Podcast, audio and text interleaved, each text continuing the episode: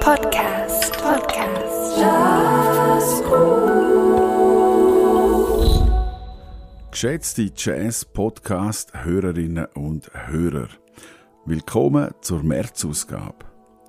Die einen freuen sich über den schneereichen Winter, die anderen, denen kann es nicht schnell genug Frühling werden. Zu welchem Lager ihr euch auch immer zählt, eins vereint euch bestimmt. Der Wunsch nach Live-Musik sowie die angeregten Gespräche im Anschluss. Bis es so weit ist und darüber hinaus sind wir unter anderem für euch da mit dem Jazz-Podcast. In dieser Ausgabe reden wir mit dem Zürcher Schlagzeuger Dieter Ulrich über Klasse statt Masse, Qualität statt Quantität. Wo wird in der Kultur wie gemessen? Und welche Ansprüche stellen wir selber ans Kulturleben nach Corona? Das Gespräch ist ein Versuch, diesen Fragen gerecht zu werden. Nicht zuletzt als Anregung für eure eigenen, weiterführenden Gedanken. Und bevor wir loslegen, hat der Dieter Ulrich für die musikalische Aufwärmung der Song Hot House aus seinem Klassikerregal geholt. Da in der legendären Live-Aufnahme aus dem Jahr 1953 mit dem Dizzy Gillespie, dem Charlie Parker, dem Bud Powell, dem Charles Mingus und dem Max Roach.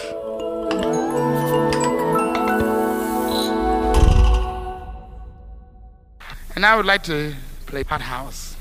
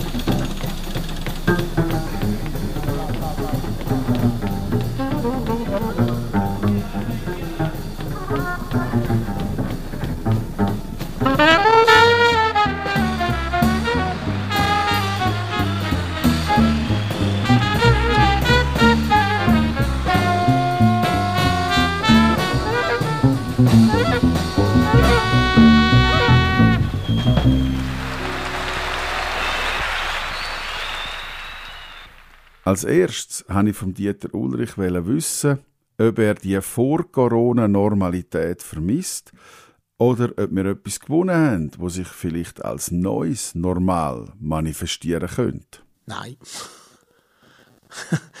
Nein, ich sehe nichts, was besser wäre. Für mich ist es bis jetzt wirklich nur ein Verlust. Das Einzige, was für mich interessant und lustig ist, ist, dass ich äh, äh, die auf meinen früheren Beruf mehr zurückgreife und das einfach nebenher noch mache. Und etwas anderes, was ich könnte hochstilisieren zu etwas Grossartigem, äh, weil es wirklich sehr viel Spaß macht. Ich mache ganz viele ganz kleine Sessions da unten in meinem Übungsraum, wo du jetzt auch gerade bist. Und äh, das sind meistens Duo, selten Trio-Geschichten, etwa dreimal in der Woche. Und äh, ich habe dabei äh, sehr viel Zusammenspiel entwickelt, wo weitergeht als früher vielleicht, wo man viel an Projekt geschafft hat und immer für das Projekt auch etwas gemacht hat. Ich bin aber immer jemand, der sehr viele Sessions gespielt hat im, im kleineren Rahmen, aber ich spiele viel zusammen mit dem Flo Stoffner, Duo, Trio, mit anderen Leuten. Das ist grossartig.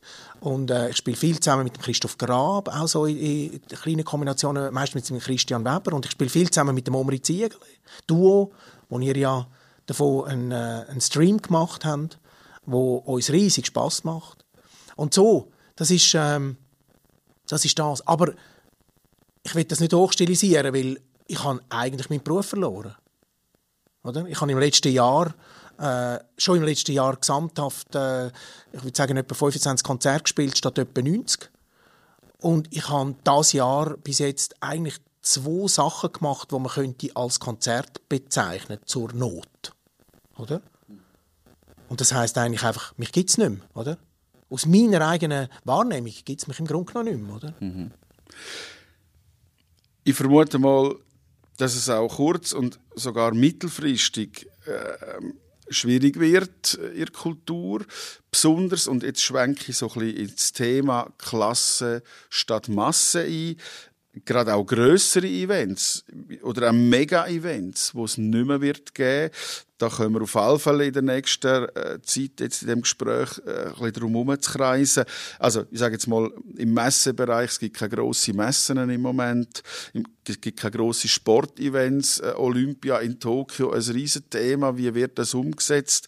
Abgesehen davon, dass man sowieso sich über so grosse Anlässe müsste Gedanken machen vielleicht, und das mir auch, ist es auch in der Kultur so, und das führt uns oder führt mich jetzt zur Frage, eben Klasse statt Masse oder anders Qualität statt Quantität.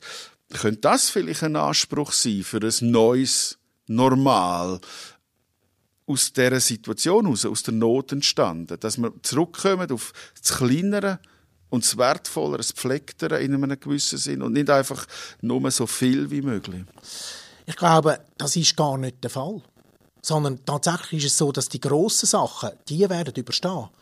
Es wird eben äh, die grosse, äh, der große Event, weil der ist eigentlich immer staatlich geschützt und der Staat will stützen und der Staat wird den retten. Ich mache ein Unerhört-Festival mit dem Patrick Landolt zusammen und dem Flo Keller und wir werden das überstehen, oder? Auch wenn wir danach gar nicht mehr stattfinden. Wir haben es aber durchgezogen letzten November mit einfach nur 50 Leuten pro Konzert, oder?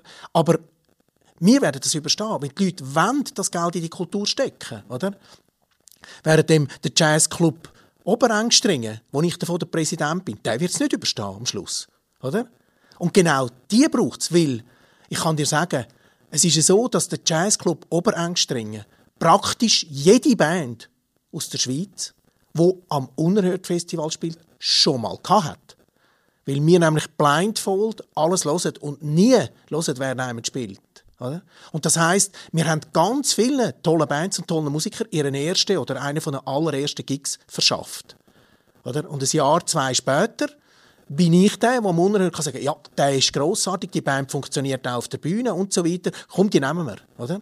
Und genau, wenn es diese Clubs nicht mehr gibt, dann ist das für unsere Musik und die Qualität davon und das Entstehen von Qualität eine Katastrophe. Und wo führt das denn hin? Was ist das Resultat davon? Das Resultat davon kann zum Beispiel sein, dass wir am Schluss nur noch Festivals haben und die Festivals nicht mehr wissen, wenn sie überhaupt verpflichtet sollen, weil nämlich gar kein Nachwuchs da ist, wo schon auf einer grossen Bühne kann bestehen kann. Das ist etwas, was Patrick und Flo und ich uns immer wieder fragen, bei einer Band, die vielleicht eine tolle CD gemacht hat, wo wir sagen, ja, aber schaffen die auch, das auf dieser grossen Bühne überzubringen, oder? Weil um das geht es in dieser Musik am Schluss. Um Kommunikation zwischen den Musikerinnen und Musikern und ihrem Publikum. Und das muss man lernen. Und das muss man lernen, indem man das erste Mal bei den Kumpels in der Garage vor 10 Leuten spielt. 20 Mal. Und dann vielleicht sind es 20 Leute und das nächste Mal dann 30 Leute, oder? Und so geht das aufwärts. Und so lernt man das.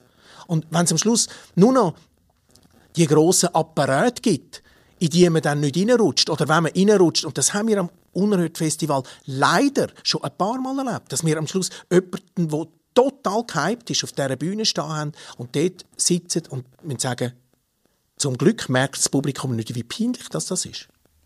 Wie kommt denn das, dass wir immer wieder in die Falle scheinen zu geraten, jetzt als Gesellschaft, in Kultur, und zu sagen, grösser ist mehr, ist besser? Das hat damit zu tun, dass wir alles probieren zu generalisieren, weil ja der Staat die Kulturförderung zu 90 Prozent übernommen hat. Und der Staat will das gerne ordnen, und zwar so, wie er sich das vorstellt. Er probiert sich eigentlich dabei, die Arbeit einfacher zu machen, überhaupt nicht wissend, für wen er die Arbeit eigentlich macht. Ich sage dir ein gutes Beispiel. Wo wir angefangen haben mit dem Unerhört Festival im Jahr, glaube ich, 01 ist das gesehen. Da haben wir äh, ein Budget gemacht und wir haben sehr ausführlich geschrieben, was wir machen wollen und was unsere Pläne sind und was es kostet. Und das haben wir verschickt an die verschiedenen Stiftungen. Heute ist es so, dass wir online mit ein Formular ausdrucken und es ausfüllen. Und jede Stiftung hat es anders. Jede Stiftung hat es anders. Wir sind früher, der Patrick und ich, das Zweite, etwa sechs, sieben Stunden beschäftigt damit und haben da schon ziemlich dicke Post gefunden. Oder? Heute arbeitet eine Fachkraft von uns eine Woche an diesen Eingaben. Aber es ist alles viel, viel einfacher natürlich. Viel, viel. Nein, es ist viel, viel einfacher als vorher, oder? Weil jede Stelle macht es sich einfacher. Oder? Aber natürlich nicht uns. Und wenn ich eine Tournee organisiere, dann stelle ich mittlerweile jemanden an, der mir die Gesuche ausfüllt. Der Urs Blöchlinger, den du ja auch gekannt hast, der hat aus seinem Notizblock, und ich mache keinen Witz, ich habe glaube noch irgend so Eingabe da, einen Zettel rausgerissen, den Fülle genommen und draufgeschrieben, wir brauchen Geld für das und das Projekt, etwa so und so viel, wir haben wahrscheinlich 5 Gigs parat und so. Wäre das möglich?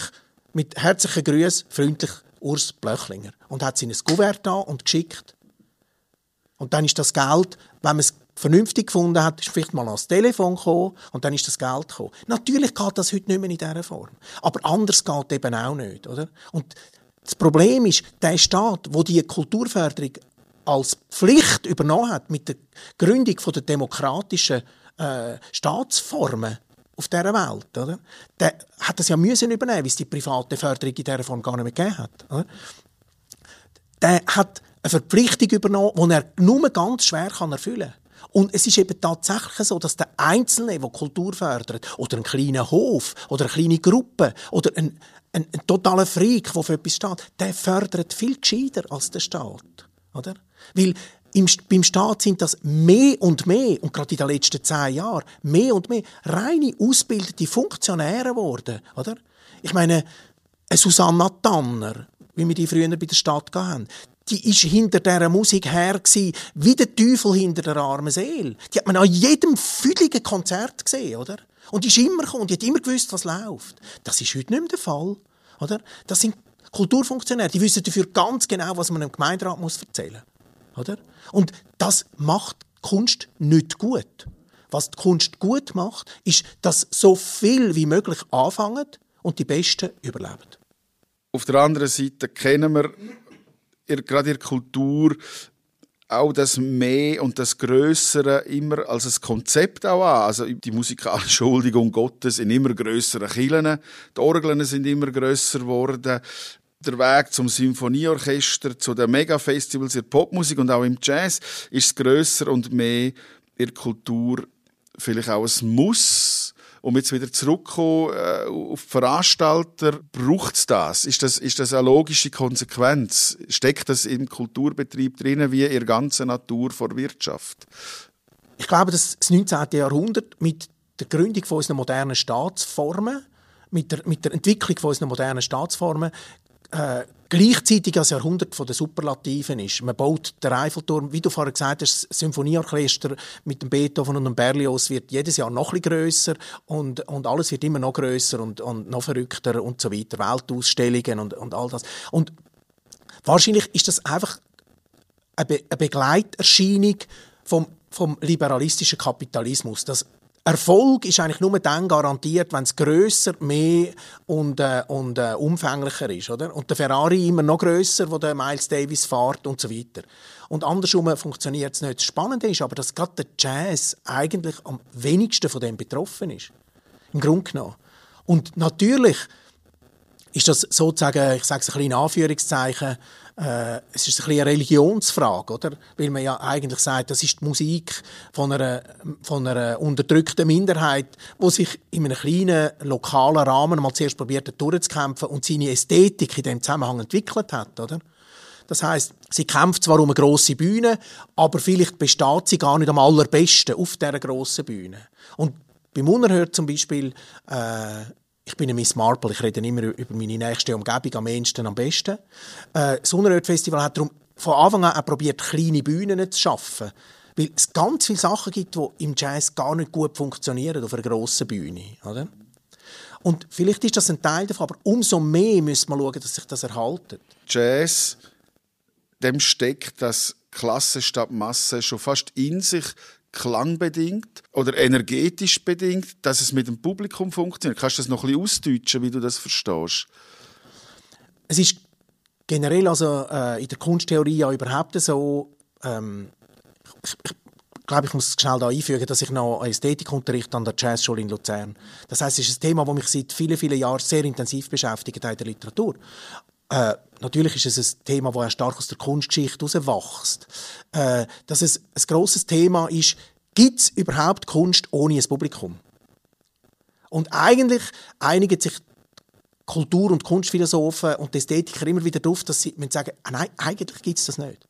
Und wenn es das bei einer Kunstform nicht gibt, dann bei einer Kunstform, die sich nur in der Zeit entwickelt. Das heißt, wo man Zeit als Faktor nicht ausschalten kann. Bei einem Bild kann man die Zeit ausschalten. Im Sinne von, ich kann für ein Publikum von übermorgen malen. Ich kann aber kein Jazz spielen für ein Publikum von morgen oder übermorgen, sondern nur für den Augenblick, der stattfindet. Und der Augenblick, und das kann ich dir als Jazzmusiker, wo du selber auch einer bist, sehr gut sagen, der findet nur so statt, wie er stattfindet vor Publikum, wenn er vor Publikum stattfindet. Das heißt, im Übungsraum geht etwas anderes ab als auf der Bühne mit positiver und mit negativer Veränderung. Ich misse die Qualität von einer Band immer daran, ob sie auf der Bühne so ähnlich wie im Übungsraum tönt wie möglich. Dann heißt es für mich, ich habe es mit Profis zu tun. Oder? Aber es braucht das Publikum. Oder? Und ohne funktioniert es nicht. Weil die Musik redet, die erzählt Geschichten und um das geht es. Und Geschichten erzählt man nicht einfach in die leere, in leeren Raum raus, sondern man schaut die Leute an und sieht, wie sie reagieren. Klammern auf, gibt natürlich dann auch jetzt eine Basis für die Frage oder den Gedanken. Vielleicht ist darum auch der Jazz oder vielleicht tut sich der Jazz darum auch so schwer, ein Publikum zu erreichen, das ihn nicht kennt, weil die Aufnahme einfach nicht funktioniert. Man muss ihn live erleben, nur als Nebengedanke gerade. Es ist eben kein Nebengedanke, es ist ein zentraler Gedanke. Genau darum ist Corona eine Katastrophe für uns. Weil die Leute wollen die Stream-Dinger gar nicht hören. Weil sie wollen drin hocken. Sie wollen sehen, wie wir das im Moment machen. Und wir haben uns unterhalten äh, über, den, über den Artikel von Pius Knüsel, äh, wo drin der völlige Trugschluss hockt, dass wir jetzt sollen eigentlich alle anfangen im Netz und eine digitale Schiene entwickeln und so weiter. Das ist nicht das, was in dieser Kunst darum geht. Und es erstaunt mich, dass jemand, der mit sogenannter Populärmusik sich ein Leben lang äh, nicht beschäftigt hat, aber mindestens in Berührung war, will ich mal sagen, dass der solche Sachen erzählt. Weil es geht nicht auf. Du hast vorher die Funktionäre angesprochen, ich nenne es jetzt hier Betriebswirt. Wir haben so eine Ökonomisierung in allen Bereichen von unserem Leben, sei es in der Gesundheit, in der Bildung, aber auch in der Kultur. Wo führt das hin, wenn sehr oft Quantität auch dort über Qualität gestellt wird? Zu Quantität, aber sicher nicht zu Qualität. So einfach ist es. Weil diese Leute, Entschuldigung, die Qualität gar nicht erkennen können. Das ist so. Sie sind auch nicht drauf, sie haben sich selber nicht darauf trainiert und sie sind nicht darauf trainiert. Und das ist ein riesen Problem. Oder? Also priori prioritäre Jazzförderung bei der Pro Helvetia, oder? das ist für mich wie ein Witz. Pro Helvetia Geld brauchen die, die auf eine Tournee gehen, wo das Geld nicht a priori zusammenkriegt, aber wo toll ist, wenn die mal im Ausland zu spielen kommen. Oder? Während eine Band, die eigentlich sowieso schon die Gigs zusammenkriegt, mit, mit Geld zu stopfen, führt nur zum Zerfall vom Wert, weil nämlich jeder kleine Club in Deutschland, äh, Österreich und wo immer begeistert ist, wenn er eine grossartige Band, wo schon einen grossen Namen hat, für kein Geld veranstalten, weil es pro Helvetia zahlt. Oder? Das sind für mich Absurderien. Aber die gehören in modernen Kulturbetrieb, ist das eine der anderen bestätigt mit seinen Entscheidungen. Und das ist ein riesiger Fehler. Oder? Es kommen alle die gleichen, die, es kommen immer die gleichen, die grossen Preise in ganz kurzer Zeit über. Weil jeder der andere probiert, mit seiner Entscheidung zu bestätigen. Und das ist eigentlich eine Katastrophe. Weil genau das funktioniert eben nicht.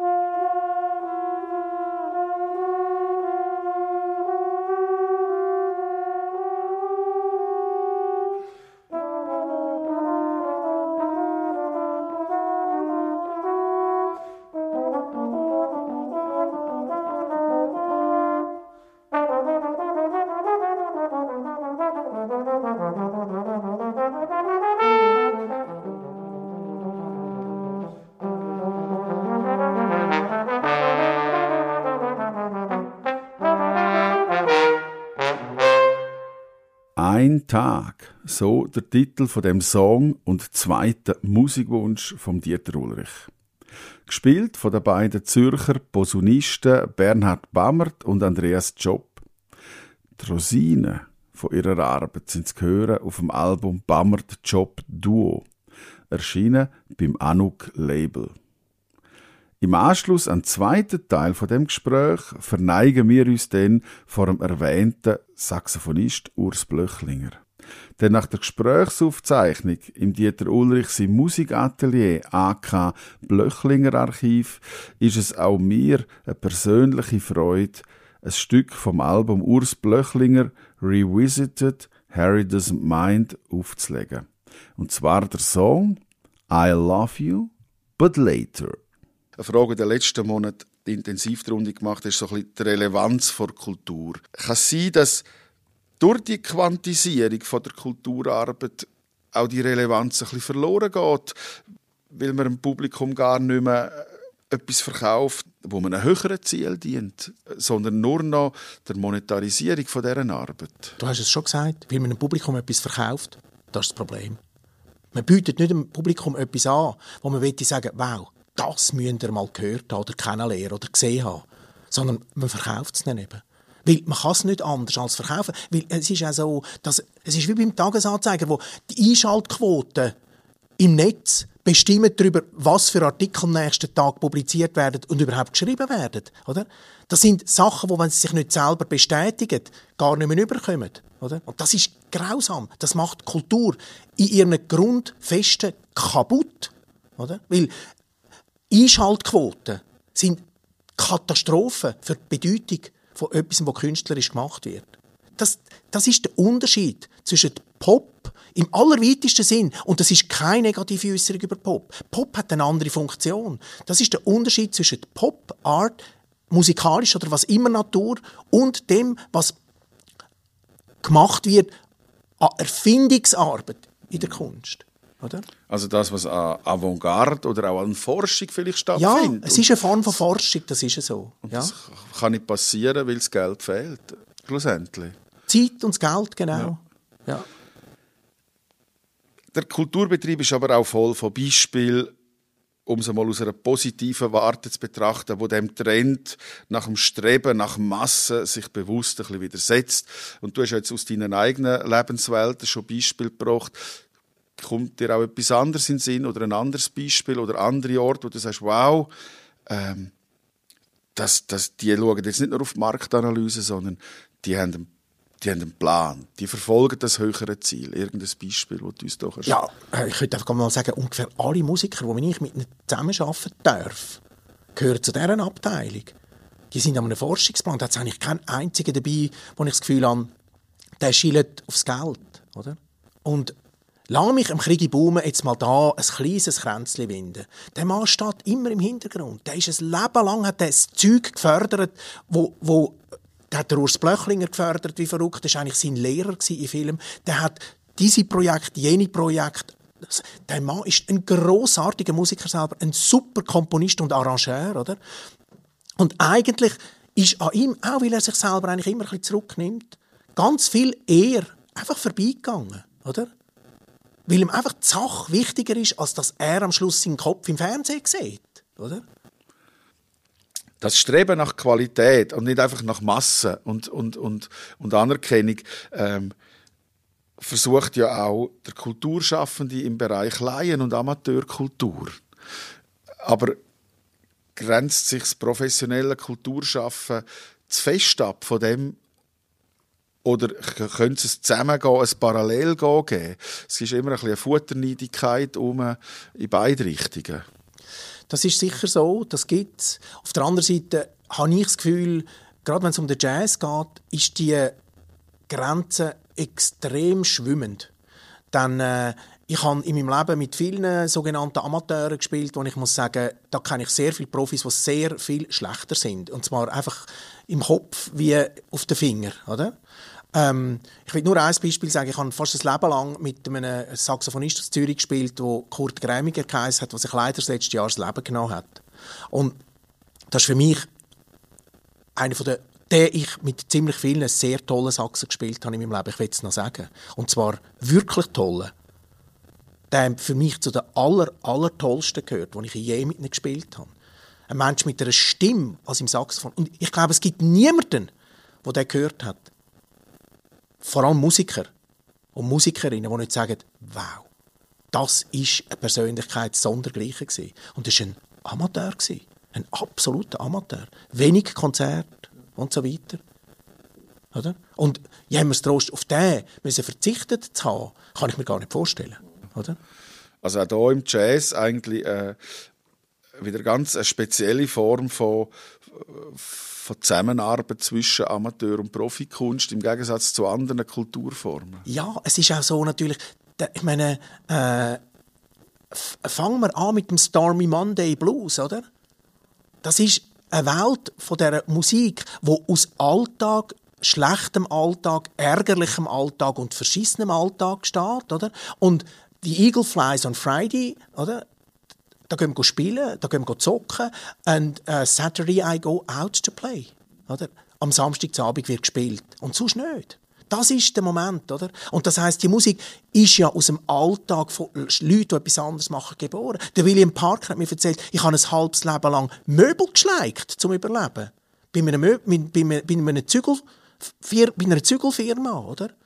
Und ich meine, das ist, kann man locker sagen, der berühmteste Free Jazz Bassist der Welt, oder?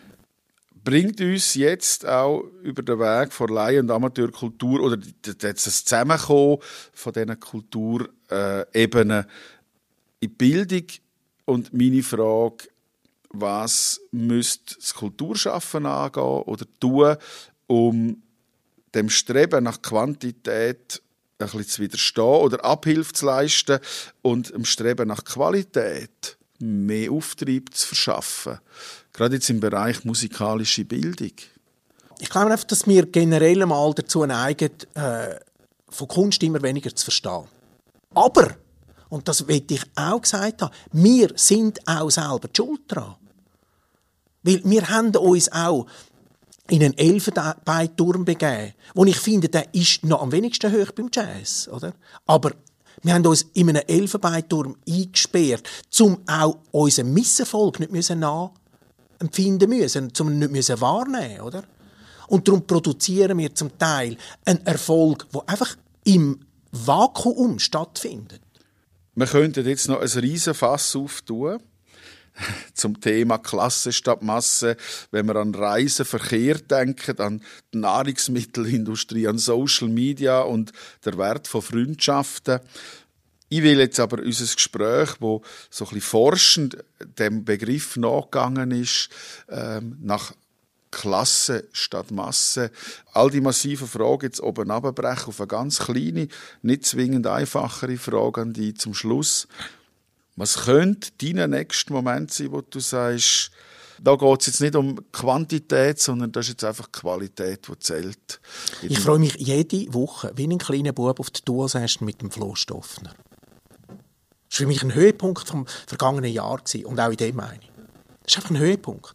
Und wir sitzen da unten in dem Raum und spielen zusammen. Wir schnurren endlos viel. Wir saufen Kaffee zwischendurch, gehen wir auf einen Kaffee holen, dann gehen wir wieder runter, spielen wieder 20 Minuten und dann geht das weiter. Wir hören zusammen zu Abend Platten und so. Das ist ein totaler Höhepunkt für mich. Und dann steht Musik von einer Intensität und einer Präsenz, das ist grossartig. Oder? Und da kann man sagen, brauche ich dafür ein Publikum? Ja, irgendwann brauche ich eins. Und alle machen wir das ja auch, weil wir irgendwann den anderen wollen sagen, hört mal, was wir da zustande gebracht haben. Oder was wir euch zu erzählen hätten. Hört mal, wie glücklich wir euch machen könnten, oder? Aber vielleicht findet das nie statt, wer weiß, oder?